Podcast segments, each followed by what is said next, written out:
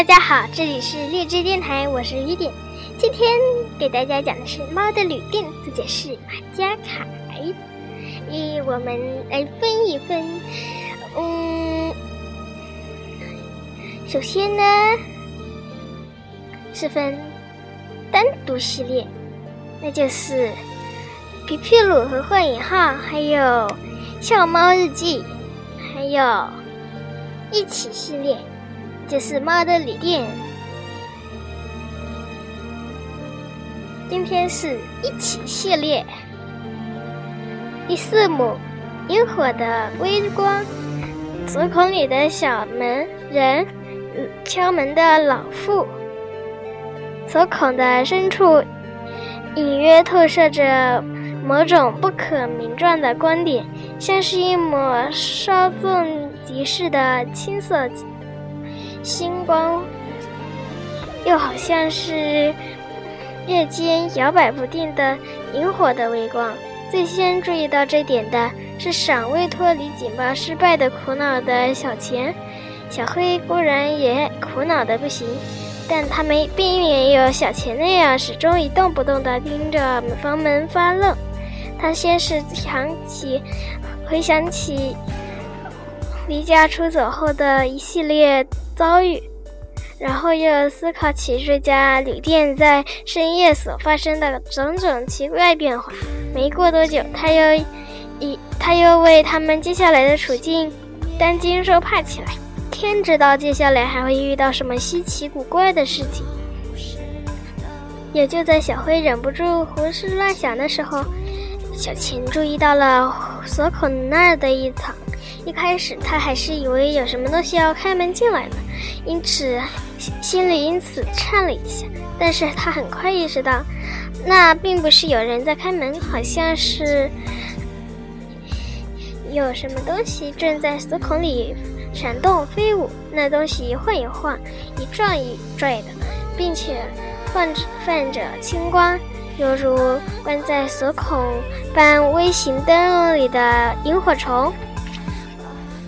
等到他确信这既不是有人在开门，也不是有什么东西要钻进来之后，才用胳膊肘点点了一旁顶一旁的小灰。喂，锁孔里好像有什么东西。他小声说：“锁孔里。”小灰的眉毛儿扬了起来。是啊，有什么东西来着？小钱继续解释道：“看上去像一个光点，而且还在个动来动去呢。让我仔细想想。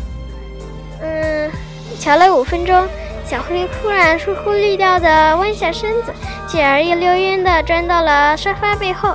这一举动把小钱弄得莫名其妙。只见小灰从沙发身背后伸出一只手，显然在招呼他也一块躲进去。小灰究竟在搞什么名堂？小钱完全弄不明白。不过他还是过去了。喂，为什么要躲到沙发？可能是有东西在看着我，小琴刚想说什么，却被小灰打断了。有什么东西在看我们？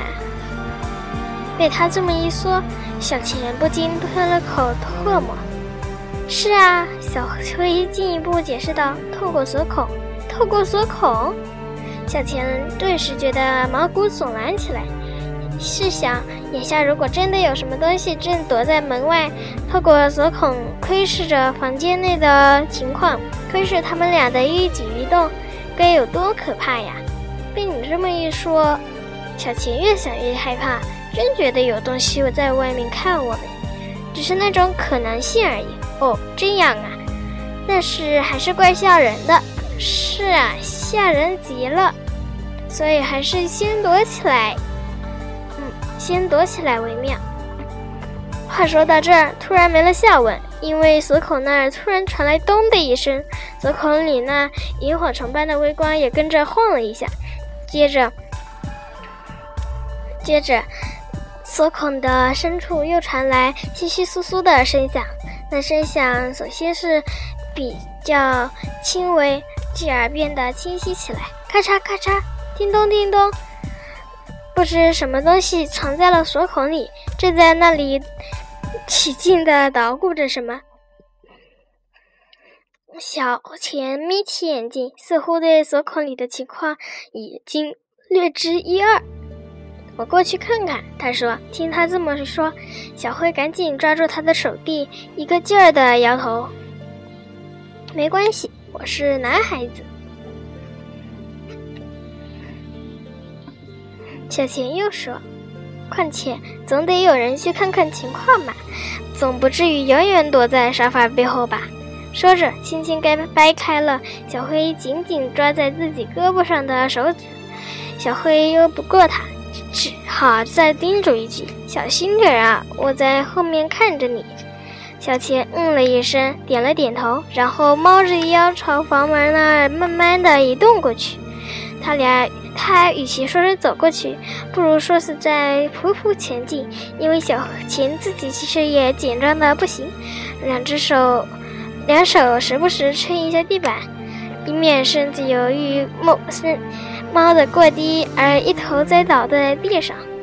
这会儿他已经来到了房门跟前，蹲下了身子，两眼死死地盯着锁孔所在的位置。咔嚓咔嚓，叮叮咚咚，声音还在继续，真让人怀疑锁孔里头是不是藏着一家微型工厂，正在热热滚滚的工机器的火光中加工着什么器物。有就在这个时候，有什么东西从。锁孔里蹦了出来，叮的一声，小琴吓了一大跳，后脑勺险些磕着墙壁上。老实说，刚才他就在想，锁孔里会不会窜出来一条又细又长的蛇，或者猛地弹出一只长满刺和钳子的竹虫什么的。这并不是没有可能的，谁知道这家诡异的旅店里还隐藏着什么？因此，当他看到一根闪亮亮的长条形物件突然从锁孔里蹦出来的时候，整个脑袋都被吓得嗡嗡作响。正当可发出“叮”的那一声清清脆响声的物件已经掉在了地毯上。与其说是长条形，但其实顶多也不过一厘米的样子。低头细一瞧，才发现它既不是蛇，也不是虫，而是一根灰不溜秋的金属作品，金属制品。明白了这点后，小钱才舒了口气。他伸出右手和大右手的大拇指和食指，小心翼翼地从地毯上捡起了这根小东西，凑到眼前一看。才发现，这居然是一把十分迷你的小铁锤。这就怪了，锁孔里怎么会蹦出一把这么小的铁锤呢？这是可是一把货真价实的铁锤，只是它做的实在太小，比房门的钥匙还要小上一大截呢。小钱开始有些摸不着头脑了，不过刚才的那股害怕劲儿倒是完全的退了下去。怎么看到了什么东西？这时，小灰正在沙发背后焦急地等待着。他探出半颗脑袋，一会儿看着小钱，一会儿又看着门锁，像是用目光掩护着小钱的行冒险行动。当然，他并没有办法看清夹在小钱之间的那个小东西。小钱认为已无大碍，于是朝沙发那儿摆了摆手，表示可以过来了。但他的眼睛始终盯了盯着夹在拇指与食指之间的那个小物件，只要稍不留神，这个小东西就可能弹到弹落到哪个角落，再也找不回来了。放哪儿好呢？这么小的东西，他心想。正想着，耳畔突然传来一个声音：“喂，请把它还给我哟。”嗯，什么声音？正当小钱打算继续观察这个小物件一番时，不知哪儿传来了上面这个声音，多谢你帮我捡起来，多谢多谢。那个声音继续说道：“不过还是请你把花还给我哟。”哦，这声音好像……小钱突然反应了过来，正是之前发出门时开门时发出“呀”被打开了那个声音。这个怪怪的声音正是从锁孔里传出来的。小钱抬头一看，只见大拇指一个拇指大的小人正站在锁孔边缘，他正探出半个身子朝他打量来打量去呢。难不成这把你迷你的小铁锤就是这位小人不小心掉出来的吗？可是这个不可思议的小家伙究竟躲在锁孔里做什么呢？小人穿着一身绿色的工作服，乍一看就跟二十世纪七八年代颇为流行的玩具兵似的。他的脑袋上戴着一顶活像是专工专用的安全头盔，头盔正前方装着一盏泛着绿光的小灯，大概只有米粒那么点。刚才在锁孔里晃来晃去的光点，估计正是这玩意儿制造出来的。连长的倒是看不清楚。一方面是因为他的脸蛋面积实在太小，另一方面则是由于这家伙还戴着一副潜水服、潜水员般的厚玻璃眼镜，这么着大半张脸都被遮去了。小钱愣愣地看着他，好半天都没说出一个字来。子子，你还干什？你还愣着干嘛？请把，请快把锤子给我！小人催促道，似乎正压抑着不耐烦的情绪，随时随地就有发作的可能呢。人家在工作呢。他又说：“啊啊！”小钱这才恍然大悟，原来这东西是小钱小人用来工作的工具，具体做什么倒是完全摸不着头脑。于是赶紧抱歉似的把小锤头送至锁孔。锁孔口，这时小黑也靠过来了。显然，两个人都觉得一个拇指大的小人不至于构成什么危险。确实也的确如此。小人这会儿似乎正忙着什么工作，而那工作是在锁孔里进行的，因此这会儿他只想要回找回自己的工具，那把小的可怜的锤子。大概是由于捏的时间过长，小琴的手指已经有些发麻了。小人伸手想去取回铁锤，却怎么也拔不出来。他使劲儿一拔，结果连工作手套也滑脱了，滑到了地毯上。哎呀，你捏着这么紧干什么呀？小人像是有点生气了，估计是以为小钱是仗着自己个儿大，故意戏弄他。实际上不肯。实际上不肯把锤子还给他，小钱急忙松了松手，哪知刚才稍微一松，小锤子便掉了下去，掉到了那只工作手套的旁边。这下小人终于彻底不高兴了，他拉开嗓门大吵大闹起来。好啊，你这个坏家伙，故意把不把东西给我，还故意掉到地上，这么远的地上。不过它实在是太小了，所以发出的声音倒实在想不到哪去。要不然，小钱倒是真有点担心，他的嚷嚷声会把寇梦给招来。这么一来，旅店的工作人员八成会以为他们是在存心找茬呢。一会儿乱打电话，一会儿又弄出稀奇古怪的尖叫声。这档口，小钱觉得自己难堪极了。不管怎么说，地面对于这位小人而言，的确是一个非常遥远的所在。从门锁到地面返往返一次，简直如同回，如同来回于地底与山峰。因此，小人发起火来也是理所当然。不过，作为小琴来说，他一心想着如何证明自己并非故意的。虽然这么做只会更尴尬，他当然不是故意在捉弄小人。可小人似乎并没有打算留什么情面。哼，这么努力工作，还不是为了你们这种呆头大脑的大个头？顾客真是好心没好报，悲惨无聊，倒霉伤心。小人继续抱怨道：“哎，命苦啊！生来名，生来才拇指大小，只能一天到晚住在锁孔里，还得干这干那的命。现在还要被这个丑陋的大哥头欺负，真是太惨了，太不公平了。”小钱就这么被劈头盖脸的训斥了一通，完全莫名其妙。小辉却在一旁偷笑。看样子，他倒是挺喜欢这位一登场就，这就烦躁的不行的小人儿。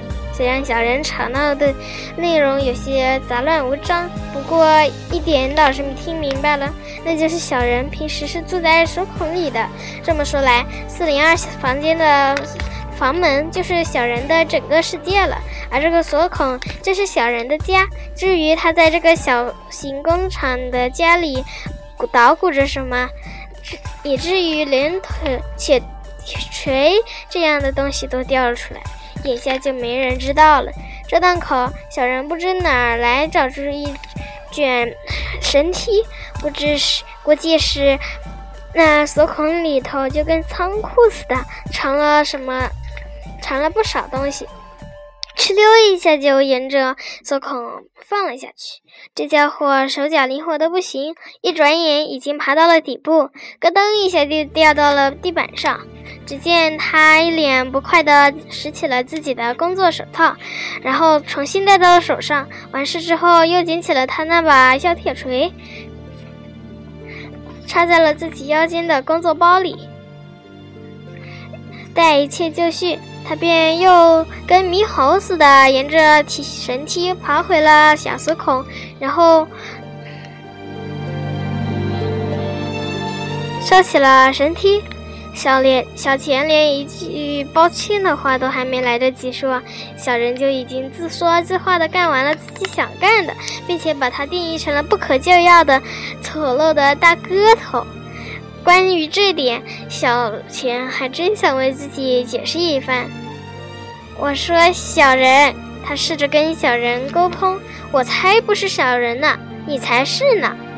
哪知小人劈头盖脸就是一句，这下小琴的脸突然涨得通红，不晓得是因为，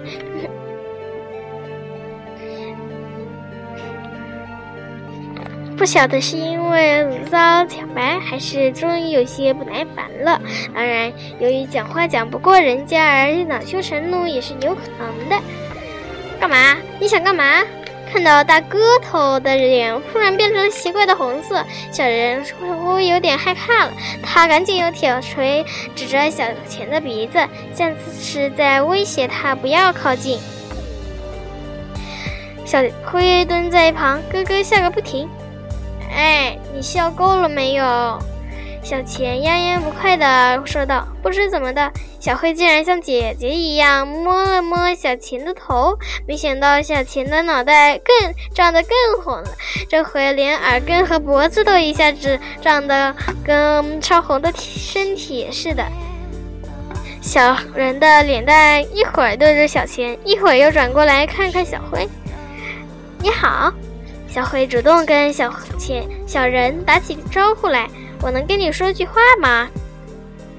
小人本来打算钻进手孔深处，因为他觉得那个大个头已经疯掉了，随时此刻能做出丧失理智的蠢事来。不过一听到小灰的声音，他就立刻打消了躲回去的馊主意。没错，才过了一秒，这对他来说已经变成馊主意了。这会儿他已经有了新主意。只见他伸出一条右胳膊，撑在了锁孔的边缘，左脚的脚尖抵在下面，一副打定主意要跟从天而降的美女好好的交流一番的架势。虽然看不太清他的脸，但还能感觉出此家伙这家伙此时此刻的表情一定又贱又讨厌。他显然是感觉到自己施展才华的时刻到了。当然，当然，果然，还没等小慧说第二句话，这家伙已经开了话匣子，乐意效劳，说什么都行，让我们说上一万年，说到海枯石烂，说的天荒地老，真恶心！这家伙，小钱曼暗暗骂道：“刚才明明还这么不好好说话，这会儿居然摇身一变，变成绅士了。”真是莫名其妙！你的声音好听极了。小人还在滔滔不绝，我已经被那美妙的声音迷住了。小灰被他吹得飘飘欲仙，脸上都浮现出了红晕。真的吗？即便如此，他还是对自己的声音有些怀疑，因为那灰色的头发，他一度以为自己浑身上下已经再也没有值得称赞的地方了。他从未觉得自己的声音有多好听，小人会不会在骗他呢？天真万确。小人立刻信誓旦旦、迫不及待地使劲拍了拍自己的胸脯，仿佛只要稍一留神，他那小小的胸脯就会从这世界上彻底消失似的。听他这么说，小灰心里高兴极了。小琴在一旁没好气地吐着舌头，仿佛在说：“哎，女人既如此，一点儿也经不起表扬。”才被称赞了一句，背后的粉红色小灵魂就已经翩翩起舞了，真要命！那你叫什么名字呢？小灰已经完全沉浸在自我陶醉里了。老实讲，他已经好多年没有这种感觉了。一直以来，他都觉得自己是因为发色的关系，看上去就跟老太婆似的，在别人面前抬不起头来。可是现在，小人让他觉得自己一下子又变回了小姑娘，因此他欢欣雀跃极了。这会儿，他快把整张脸都贴到门锁上去了。我嘛，我叫罗迪，罗曼罗兰的罗，罗根迪的狄更斯的迪。小人自我介绍道：“那你呢？叫什么名字？什么嘛？这么个破名字，竟然也跟罗曼罗兰、狄更斯什么的扯上关系？”小钱继续在一旁闷闷不乐地为他们轮流送上白眼。当然，眼下已经没有人理会他了，就好像他是一根长错了地方的长萝卜、胡萝卜。小灰，我叫小灰。小灰说出了自己的名字。然而，在说出这个名字的时候，他有这么一瞬间不自然的感觉，那感觉就像是将信塞进了错误的信封，并且盖上了错误的邮邮票。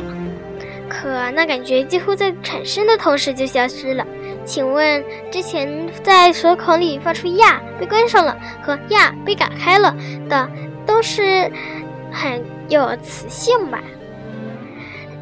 真令人倒胃口。小灰还在不失，小钱还在不失时机地接访这位奇怪的小人。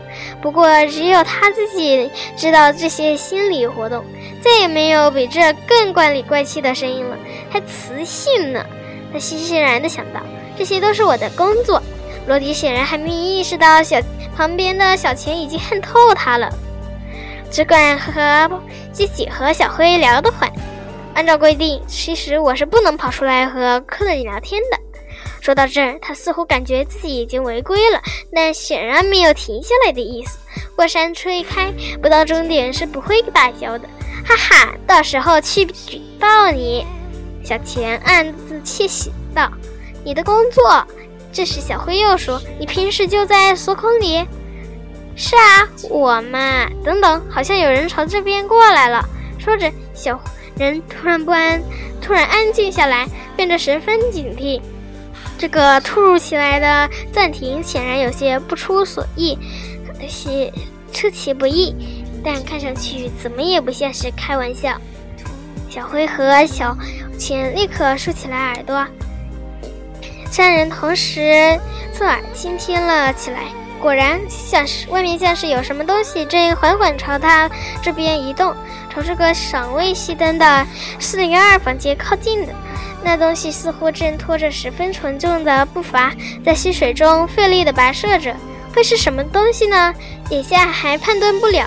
连具体的声音都还不太清楚，那声音越来越近，小灰和小钱紧紧地靠在了一起。这时，他们应该重新爬到沙发背后去。然而，过度紧张令他们完全忘记了这点，他们的注意力全集中在了门外那个正在移动的东西身上。他们就那么簇拥在门口，隔着一扇薄薄的木门。敞口而又好奇地听着走廊上那个移动声，心里隐隐有些害怕。声音又近一些了，近在咫尺了，已经在门口了，就在门口！别停下，千万别停下，从我们门口走过去。两人拼命地在心里祈祷。那声音确实奇异了下，但他很快就再次向前移动了起来。看样子他的目的地不是四零二房间。这下小黑和小钱大大的舒了口气，原来只是虚惊一场。就在这个时候，人类，人类的味道。门外响起了这么一个声音，像是上了年纪的女人的声音。那声音粗劣的不行，冰冷而又阴沉。说说话的时候，仿佛有一根麻线在他的喉咙里拉来回拉扯，暗哑中透着一丝摧枯拉朽的死寂，让人听了不寒而栗。没弄错的话，门外应该站着一个老妇人。这这档口，他显然已经停下了脚步。人类的味道，他继续喃喃自语着，仿佛正贪婪地张开腐朽的鼻子，在空气中搜索着某种期盼已久的气味。小灰和小贤已经害怕的拥作一团。老实说，如果只是一个普普通通的老妇人话，根本不至于害怕成这样。那是当然的。可门外那个声音，怎么听也不像是出自慈眉善目的妇人之口。如果说是从文地文墓里爬出来的幽灵，倒是更让人觉得贴切。刚才还那儿大言不惭的。罗辑这会儿已经完全没了踪影，想必这家伙已经沉躲进了锁孔里。看样子没人能帮上忙了。在极度的恐慌和慌乱中，小钱突然想个办法，把门锁上。对呀，这么简单的方法怎么没想到呢？真够笨的！他在心里骂道。于是他赶紧伸出已经变得汗津津的手，在门锁上摸索保险纽扣的保险锁钮的位置。他瞪大了眼睛，可是就是找不到自己预想中的保险钮锁钮。该死的，在哪儿呢？他干脆直起身子，在门锁上拼命地搜寻着可以把门锁上的旋钮。然而，区区几秒钟之后，他就认识到了这么一件事：这里的房门根本就没有保险锁。明白了这点之后，他脸色惨白地低了下了头，然后发现小黑正蹲在地上，呆愣愣地望着他，一脸的无助与恐慌。这下糟了！最后，他不知不觉地说了一句，话音刚落，门外就猛地响起了一阵凶狠的敲门声。OK，我讲完了。哎，我来啦！今天给大家讲的笑话名字叫做《小明的笑话之花灯》。哇哦，你看那里有好多花灯哦！亮亮说：“是啊。”小明说：“哎，快看，我老妈在那里。”哎，你老妈来啦？我老妈不用带我去，我自己去就行了。哇，你会自己去吗？是啊，是啊，那我让你带我去就行了，不要让老妈带我去了。于是小明带着小明和亮亮走向他的老妈，他说：“哎，老妈，我和亮亮一起去，不需你不需要了，你想去啥地就去啥地方吧。”妈妈说：“怎么可以呢？”想去啥地方就去啥地方，万一你们被弄丢了怎么办？比如说被巨兽弄到了树上，老妈你就别胡思乱想。小明不耐烦地说：“要是你被巨兽弄到了树上，你会怎么做？你会大声的尖叫，还是赶快把它弄走？我想我肯定是不赶快把它吓走。”这时，老妈彻底无语了。你有这本事，给我看看啊！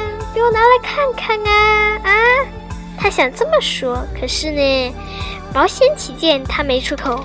万一，万一他大发雷霆怎么办？呃，老妈。这时，小明说道：“你是不是放屁了？”哎，我没有。这下子，小明的妈妈可真生气了。好了，你们两个既然这么懒，那么就别去那里了。我的也不行。不要不要！小明说：“呃，你让我吃也行，吃土也行，吃不良也行，我就是不要。”呃。你不带去花灯游行，哦，那如果你们自己去呢？好好。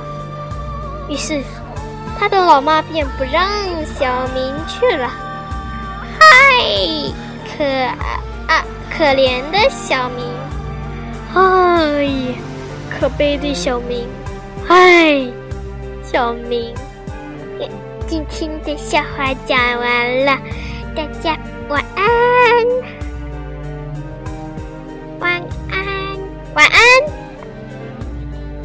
晚安。